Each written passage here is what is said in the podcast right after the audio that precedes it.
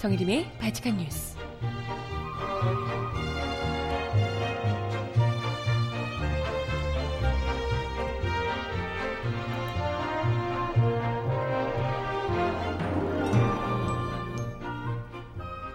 여러분 안녕하세요. 바칙한 뉴스 정혜림입니다.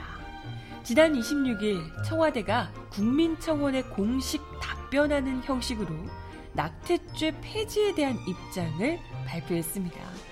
지난 9월 30일에 청와대 홈페이지에 올라왔던 낙태죄 폐지와 자연유산 유도약 합법화를 부탁드립니다. 라는 청원에 대한 답변을 한 것인데요.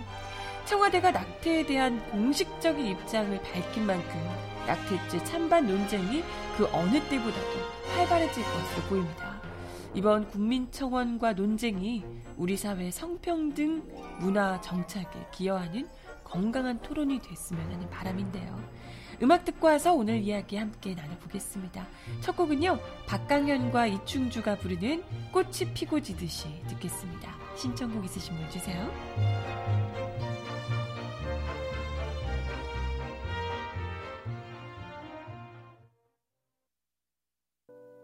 나 이제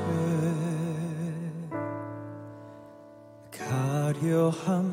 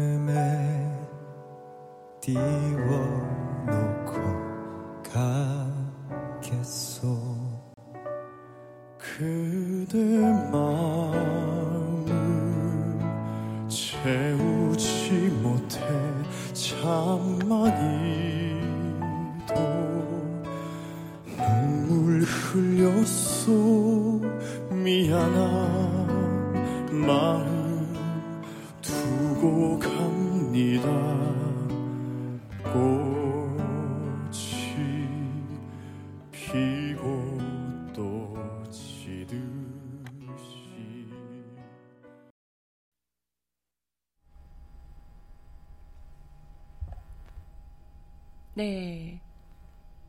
소리가 좀 이상한 것 같은데 괜찮으신가요? 약간 잡음이 막 마이크에서 들리는 것 같은데. 아이고, 아이고, 아이고, 손 안 대야겠어. 손을 댔더니 갑자기 막 파지지 날리는데요. 어, 주말은 잘들 보내고 오셨나요? 네, 어, 주말에는 그래도 좀 덜 추운 것 같더니 월요일 아침부터 또 바짝 춥네요. 아, 날씨가 저도 막 오늘 아침부터 콧물을 막 흘리고 있는데 다들 건강 잘 챙기셔야 될 것 같습니다. 어, 지난 주말에 있었던 뭐 여러 가지 뉴스들이 굉장히 많지만 음, 어제 굉장히 의미 있는 이 청와대의 답변이 나와서요. 모든 거의 대부분 많은 일간지들에서 이 관련한 뉴스를 다루고 있습니다. 집중 보도를 했는데요. 이 이야기를 저도 또 한 사람의 여성으로서 관심 있게 지켜보고 있는 뉴스이기 때문에 오늘 바칙한 뉴스 월요일 첫 방송 아이템으로 가져와 봤습니다.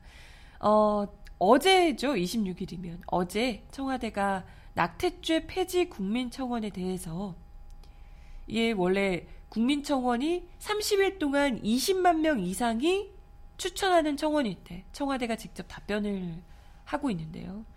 지금 어, 이 청원이 23만 이상의 추천을 받으면서 청와대 홈페이지에 조국 민정수석이 답변한 영상으로 관련한 이야기가 올라왔습니다. 낙태죄 폐지 국민청원에 대한 입장을 청와대가 밝힌 건데요. 여기서 청와대 측, 그러니까 조국 민정수석은 태아의 생명권은 매우 소중한 권리지만 처벌 강화 위주의 정책으로 임신 중절 음성화 약이 불법 시술 양산 및 어, 또 고비용 시술비 부담, 해외 원정 시술, 위험 시술 등 부작용이 계속 발생하고 있다. 어, 여성의 자기결정권 외에 불법 임신 중절 수술 과정에서 여성의 생명권, 여성의 건강권 침해 가능성 역시 함께 논의돼야 한다. 라며 낙태죄 폐지 의견을 남겼습니다. 현행 법제는 모든 법적 책임을 오직 여성에게만 묻고 있다는 문제가 있다. 이게 이제 정확한 거죠. 국가와 남성은 책임에서 완전히 빠져 있다라고 조국 수석이 지적을 하면서 이제 태아대 여성, 뭐 전면 금지 대 전면 허용 이런 식의 대립 구도를 넘어서서 사회적 논의가 필요한 단계다라고 덧붙였습니다. 이 따라서 청와대는 내년부터 임신 중절 실태 조사를 재개할 계획이라고 하는데요. 실태 조사는 2010년 이후 실시되지 않았다고 합니다. 2010년이면 8년, 7년, 내년에 실시하는 거면 8년 동안 실시를 안 한 거잖아요. 그죠? 또 정부 차원에서 청소년 피임 교육, 비혼모에 대한 사회 경제적 지원, 입양 문화 활성화 등 임신 중절 관련 대책을 추진하기로 했다고 밝혔습니다. 조석은 현재 헌법재판소에서 다시 한번 낙태죄 위헌 법률 심판 사건이 진행 중이라며 실제 법 개정을 담당하는 입법부에서도 함께 고민할 것을 기대하고 있다라면서 해당 기관들의 반응도 주목되고 있습니다.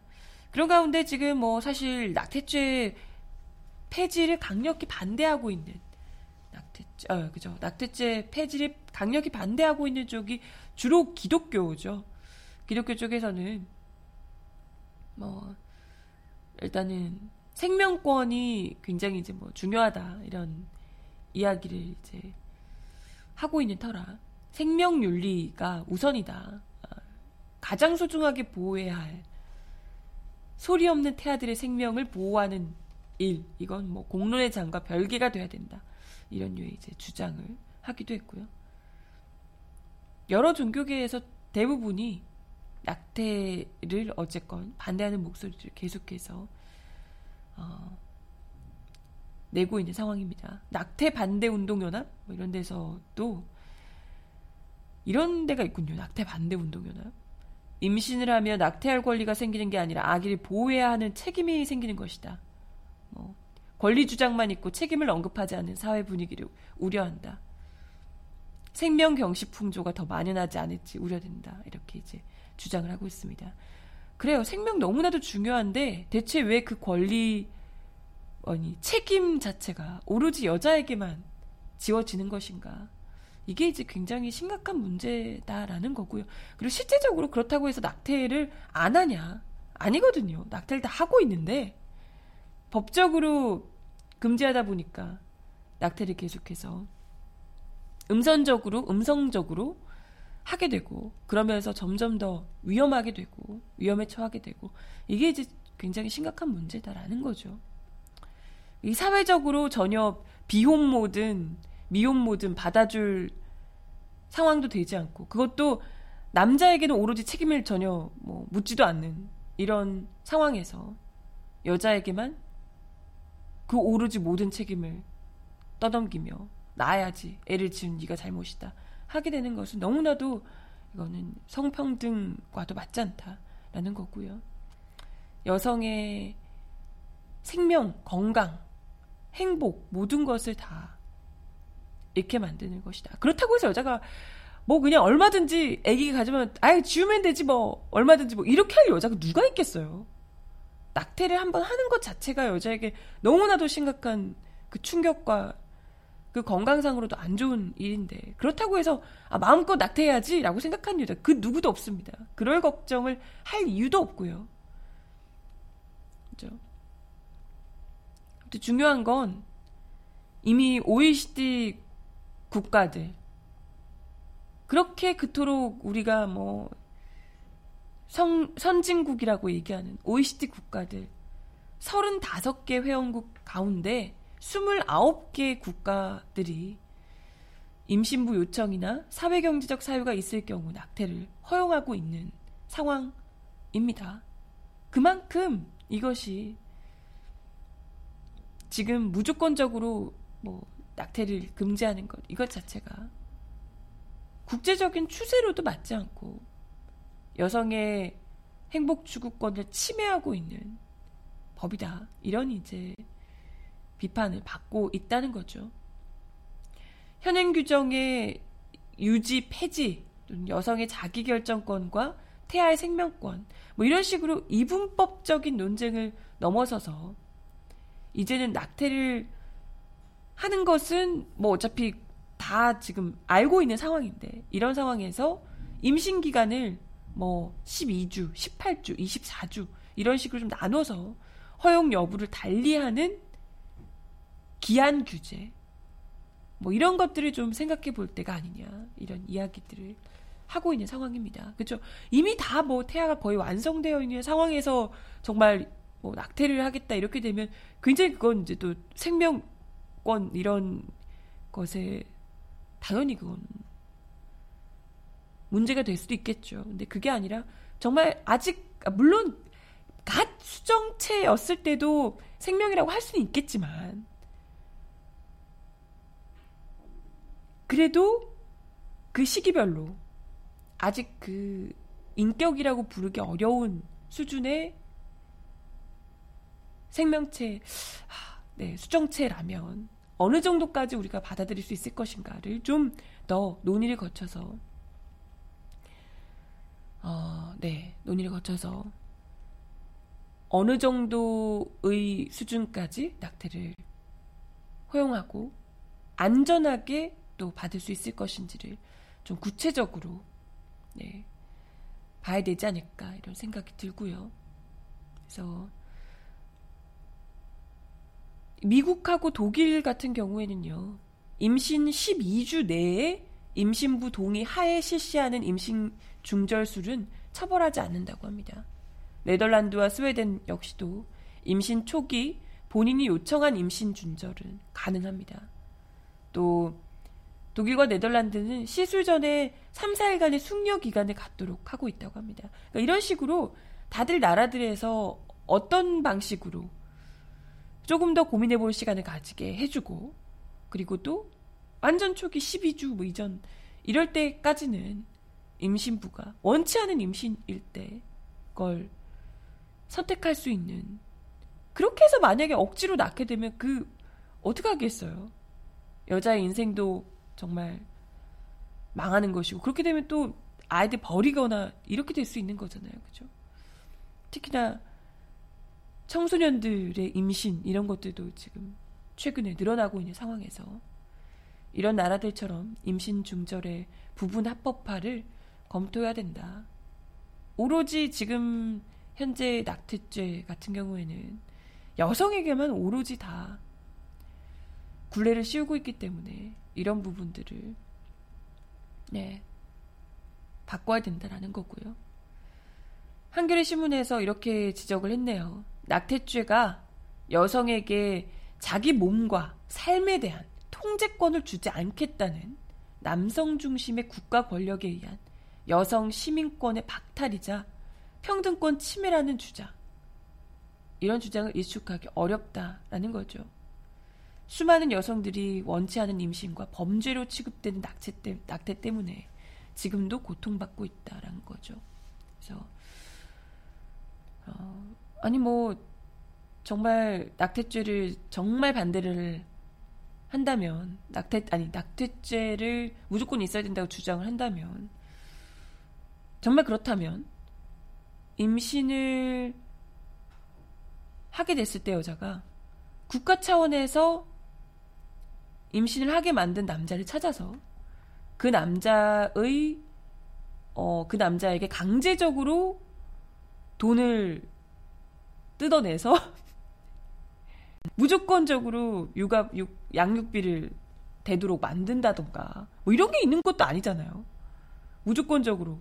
아니 그런 정도로는 해줘야 사실 아니, 그렇다고 하더라도 저는 낙태죄 자체가 옳지 않다고 생각을 하는데. 그런 것도 아니면서 그런 것에는 전혀 뭐 이런 방구 말도 없으면서 오로지 여자들에게 생명을 가졌으니 나야지 이런 류의 이야기는 이제는 정말 네, 할 수 있는 상황이 아니지 않을까 현실적으로도 맞지 않고요 실제로 그리고 뭐 낙태죄가 너무 분명히 있어야 된다 이런 얘기를 하지만 실질적으로 우리나라 낙태 건수가요.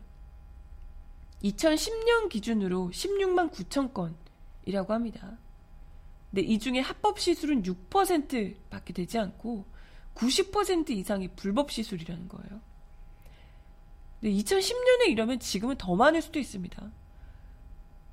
뭐 최근에 거의 한 10년 새 어린 친구들의 낙태 이런 것도 굉장히 많은, 많이 는 것으로 알고 있고요. 그렇죠? 그렇기 때문에 이러한 물론 이제 여러 가지 방면에서 낙태까지 가지 않도록 하는 여러 가지 방법들이 또 필요하겠죠. 일단은 피임 교육이나 뭐 이런 것들을 지원 시스템 이런 것들을 훨씬 더 많이 강화해야 될 거고요. 그리고 아직 젊은 나이지만 아이를 가졌을 때 혹은 결혼하지 않았는데 아이를 가졌을 때 여성이 혹은 그런 경우들이 있거든요. 아이를 낳고 싶긴 한데 낳고도 싶은데 이 상황, 이 사회적인 분위기나 이런 것들이 비혼모에 대한 그 시선들이 있잖아요. 굉장히 뭐 물란한 여성으로 본다든지 비혼모에 대한 지원이나 이런 것도 굉장히 좀 열악한 상황이고요. 이런 부분들을 충분히 다 사회 전반 시스템을 갖춰두고 얼마든지 뭐 사회적으로도 이렇게 좀 네. 할 수 있는 법안들 이런 것들 좀 마련이 되고 아 제가 아까 이야기 드린 이게 있네요. 일부 국가에서는 생부 연대 책임 제도가 있다고 합니다. 생부를 어떻게든 이제 찾아서 무조건적으로 법적으로 책임을 지도록 하는 이런 제도들을 같이 좀 추진해 나간다면 낙태죄가 없어지는 것에 대해서 그렇게까지 걱정하지 않아도 되지 않을까. 아니, 이미 낙태 를, 아니, 90% 이상이 낙태 불법으로 하고 있다는데, 하지 말라 법적으로 한다고 해서 그게 되냐고요. 그죠? 아무튼, 이런 부분들은 그죠, 맞아요. 그러니까 억지로 낳으면 그 아이가 제대로 크겠습니까? 억지로 낳으면. 만약에 정말 어, 원치 않은 임신으로 지우지도 못해서 억지로 낳았다면 그 아이에게 부모가 엄마 되는 사람이 온전한 사랑을 쏟으며 키울 수 있을 것인가? 그렇게 해서 또 학대가 발생하거나 이렇게 될 수도 있는 거고요. 아니 물론 그럼에도 불구하고 잘 키우는 부모들도 있을 거 테지만요. 어찌됐건 그러면 온전하지 못하게 또 자라게 되고 그럴 가능성이 또 크다는 거죠. 그러면 또 멀쩡하던 여성의 삶이 완전히 망가질 수도 있는 거고. 네, 그렇습니다. 그래서 뭐 모쪼록 지금 이제 이런 논의가 또 시작이 됐다는 것도 의미가 있고요. 청와대에서 직접 이런 의견을 밝혔던 것도 이제 굉장히 의미가 있고 토론을 해보겠다라고 했으니 좀 더 건강하게 여성과 그리고 또 건강한 아이를 출산할 수 있는 아유 죄송합니다. 이런 방법들이 이미 하고 있는 여러 29개국 그 OECD 국가들 여러 그 선진국들에서 하고 있는 방안들을 잘 고려를 해서 좀 더 이성적이고 현실적이고 대세에 따르는 방향으로 조금 더 나아갈 수 있지 않을까 이런 생각이 듭니다. 네. 이제는 좀 우리가 우리 사회가 낙태에 대해서 보다 전향적인 방향으로 제도를 좀 재정비하고 인식 자체를 바꿔야 될 때가 왔다. 이런 것을 좀 보여주는 굉장히 의미 있는 청원이었고 또 그에 대한 답변이 아니었나 이런 생각이 들고요. 그나마 문재인 정부였으니까 또 이런 얘기를 할 수 있지 않았을까 싶기도 하고 그러네요. 아 간통죄도 그랬잖아요. 간통죄도 2015년에 폐지가 됐는데 간통죄 폐지되면 불륜이 정당화돼서 가정 파괴 등 여러 가지 문제가 야기될 거다라고 했지만 뭐 전혀 아니 그 전에도 간통죄 있을 때도 사실 숱하게 간통들이 있어졌고 있어왔었고 그걸 사문화한다고 해서 달라지는 게 사실 별로 없는 거거든요. 그렇죠? 특히나 간통죄는 실제로 잘못을 한 거지만 낙태죄는 죄라고 묻기가 참 힘든 문제잖아요. 낙태죄를 폐지한다고 해서 낙태가 마구 일어날 것이다 이런 건 정말 예, 너무 뭐랄까요 위험한 발상이다 이런 생각이 들고요. 그런 그런 우려는 안 하셔도 된다 생각을 해봅니다. 아, 네. 아무튼 음악 하나 더 듣고 와서 이야기 이어가 볼게요. 마흔진의 낯선 하루 듣습니다.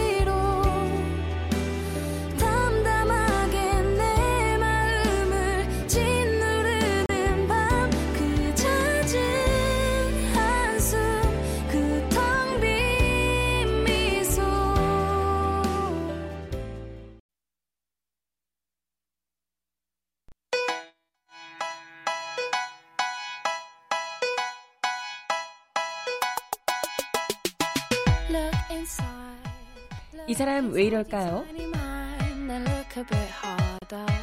Cause we're so uninspired, so sick and tired of all the hatred you harbor.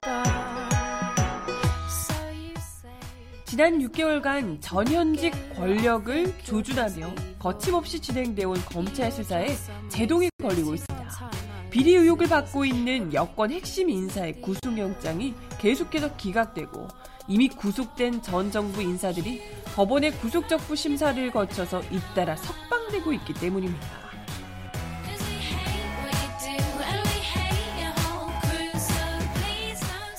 이 수사들 모두 문재인 정부 들어 파격적으로 서울중앙지검장에 임명된 윤석열 지검장이 주도하고 있는 상황인데요. 검찰 수사가 잇따라 제동이 걸리면서 정치권도 비판의 목소리를 높이고 있는 상황이다. 적폐청산 수사가 위기에 몰리고 있습니다. 대기업을 상대로 자신이 명예회장으로 있던 한국 e스포츠협회에 거액의 후원금을 내게 한 혐의를 받고 있는 전병헌 전 청와대 정무석의 구속영장이 지난 25일 법원에서 기각됐습니다. 검찰이 현 청와대 고위 인사들을 대상으로 한 첫 번째 수사를 시작하며 결과가 주목됐던 사건인데요. 검찰은 전 전 수석이 정무수석직을 내놓고 검찰 포토라인에 서게 하는 데까지는 성공했지만 구속영장이 기각되며 향후 수사에 타격을 받게 됐습니다. 검찰은 기각 사유를 납득하기 어렵다며 보강 수사 후 영장 재청구 방침을 공표했지만 전전석은 결백과 진실을 밝히기 위해 강력 투쟁하겠다라고 맞서고 있는 상황입니다. 여권에서는 전전 수석 수사를 계기로 검찰을 향한 의구심이 커지고 있는 상황인데요. 이명박 박근혜 정부 적폐수사가 한참일 때 여야 균형 맞추기 차원에서 전전 수석 비리를 수사선상에 올렸, 음, 올린 것 아니냐라는 지적입니다.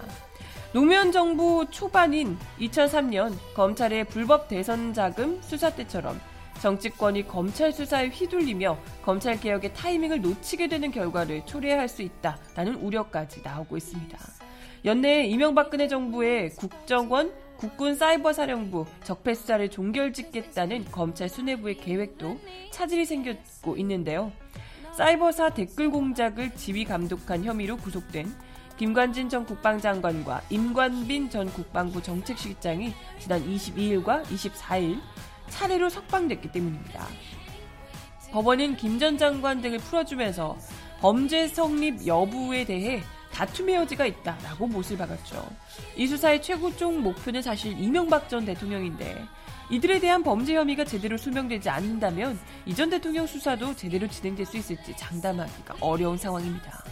검찰은 공범에 대한 추가 수사가 예정돼 있음에도 혐의에 대해 납, 다툼이 있다라는 취지로 석방한 법원의 결정은 상식적으로 납득하기 어렵다라며 반발하고 있습니다. 원세훈 전 국정원장에 이어 김 전 장관까지 구속될 때까지만 해도 이전 대통령의 2012년 총대선 개입 혐의가 드러날 수 있을 것이라는 기대감이 높은 상황이었는데요. 하지만 이런 상황에서 원전 원장 역시 이전 대통령을 향해 불리한 진술을 할 가능성이 낮아 보인다는 지적입니다.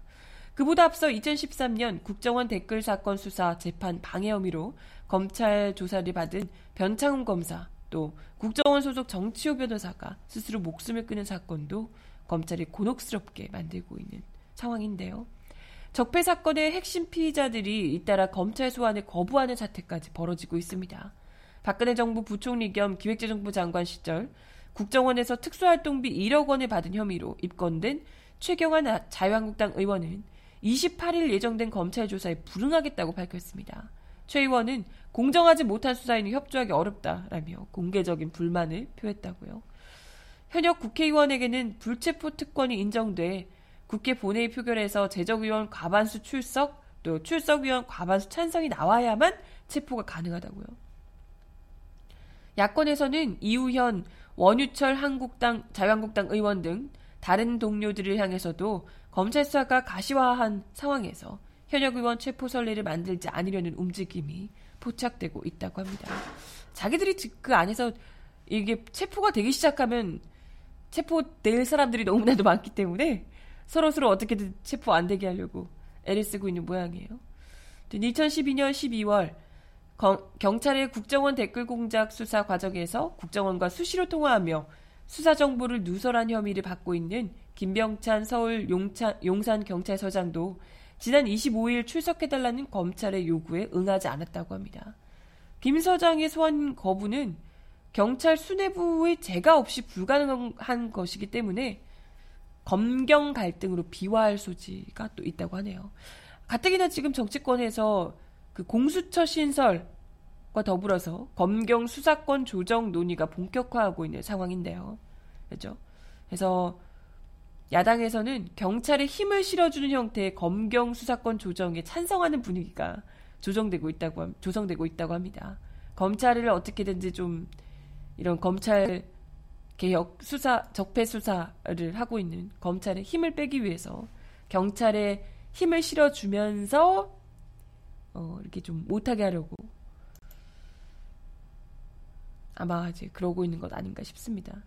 여야는 강론에서 차이가 있을 뿐 큰 틀에서 검찰개혁의 공감대를 형성하고 있어서 일단은 뭐 관련 입법에 속도가 붙을 것으로 예상을 하고 있다고 하는데 그러면 그럴수록 어찌됐건 그와 별개로 검찰 수사에 제동이 계속해서 걸리고 있는 상황이라 어, 거의 뭐 검찰 내부에서도 그렇지만 기존의 권력을 잡고 있던 특히 이명박 정부 쪽 인사들이 결사항전을 지금 뭐 거의 하고 있는 상황이라서 아, 또 내부적으로도 검찰 내에서도 이따가도 이야기 드리겠지만 뭐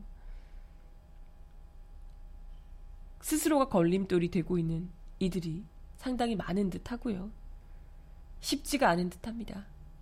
대체 언제쯤 제대로 된 정권이 바뀌면 좀 그래도 되지 않을까 했는데 여기저기서 어떻게든 온몸을 던져가며 막아대고 있는 사람들이 많네요. 많아요.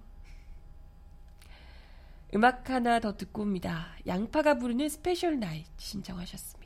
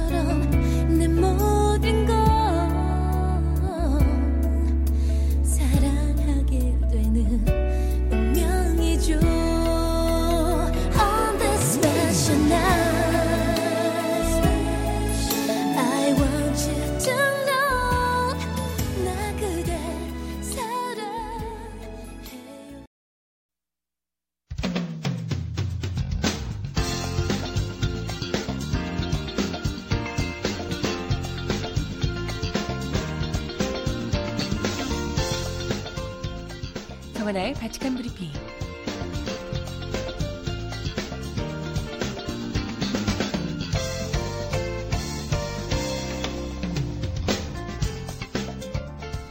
첫 번째 소식입니다.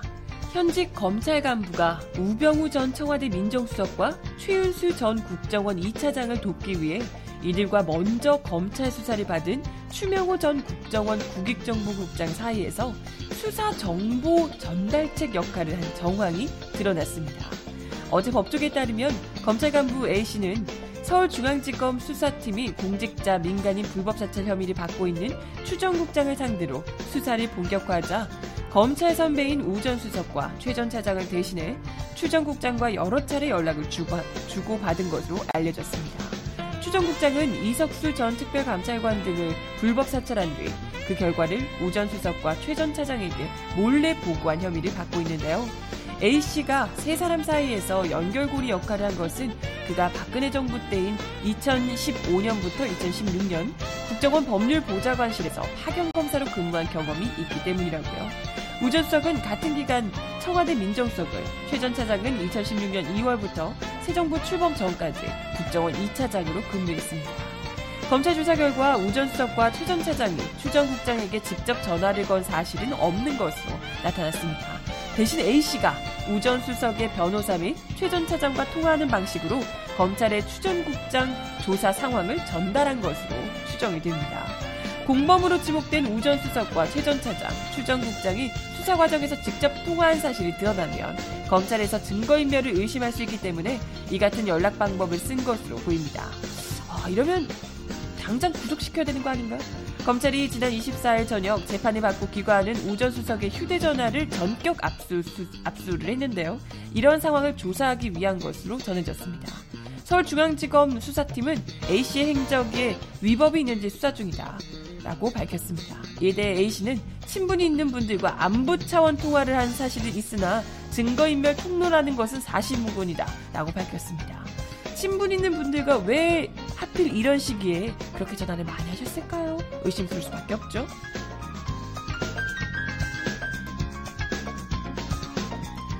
다음 소식입니다. 박근혜 전 대통령이 변호인단 집단 사임으로 재판이 중단된 지 42일 만에 재개되는 자신의 재판을 출석하지 않겠다는 입장을 밝혔습니다. 오늘 교정당국에 따르면 박 근혜 씨는 오늘 오전 7시 30분께 서울구치소를 통해 자신의 재판을 맡은 서울중앙지법 형사합의 22부에 불출석 사유서를 제출했습니다. 구치소 관계자는 건강상의 이유로 재판에 나가, 나가지 않겠다는 입장이라고 전했다고요. 애초 재판부는 오늘 오전 10시 박근혜 씨의 특정 범죄 가중처벌 등에 관한 법률 위반 등 사건 공판을 열기로 했습니다. 하지만 박근혜 씨가 불출석 의사를 밝히면서 재판은 피고인 없이 진행되는 벌석 재판으로 열릴 가능성이 높습니다. 재판부는 오늘 조원동 전 청와대 경제수석, 송경식 CJ그룹 회장을 증인으로 불러 신문할 예정으로 알려지고 있습니다.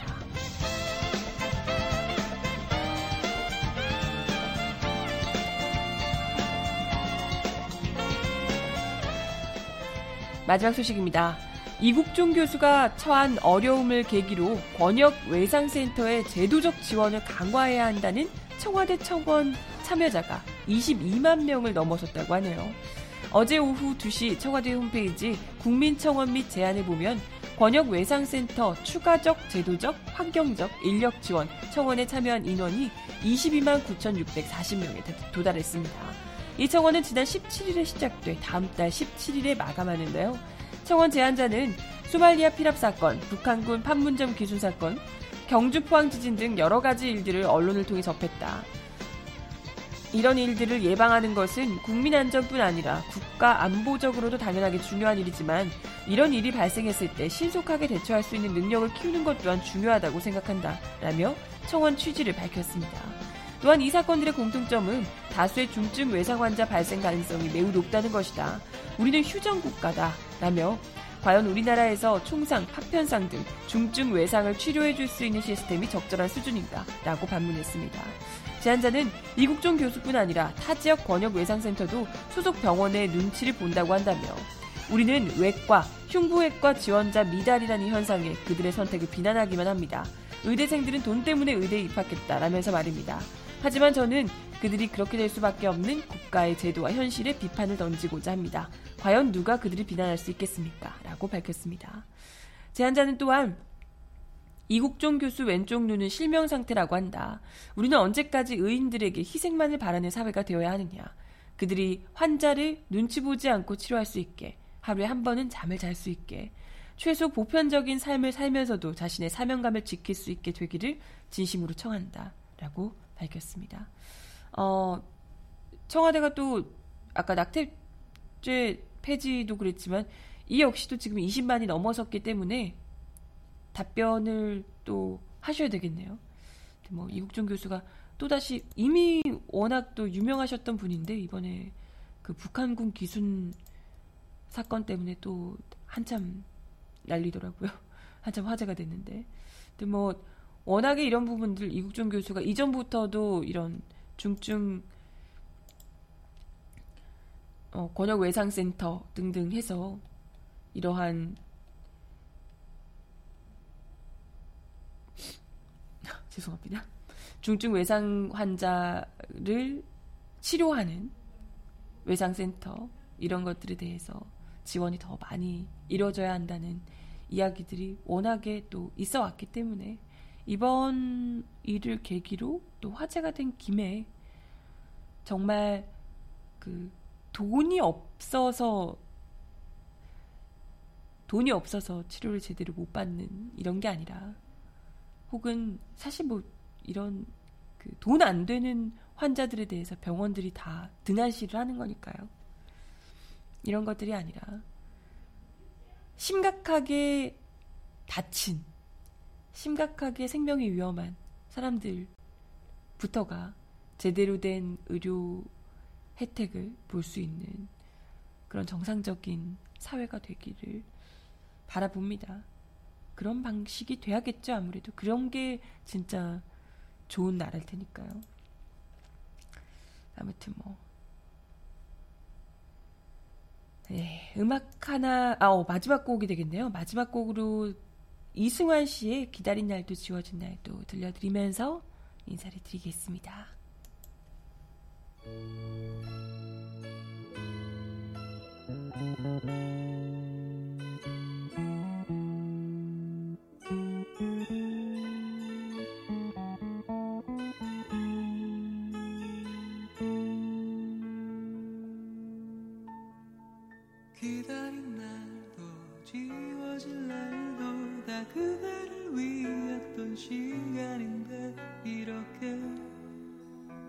그저만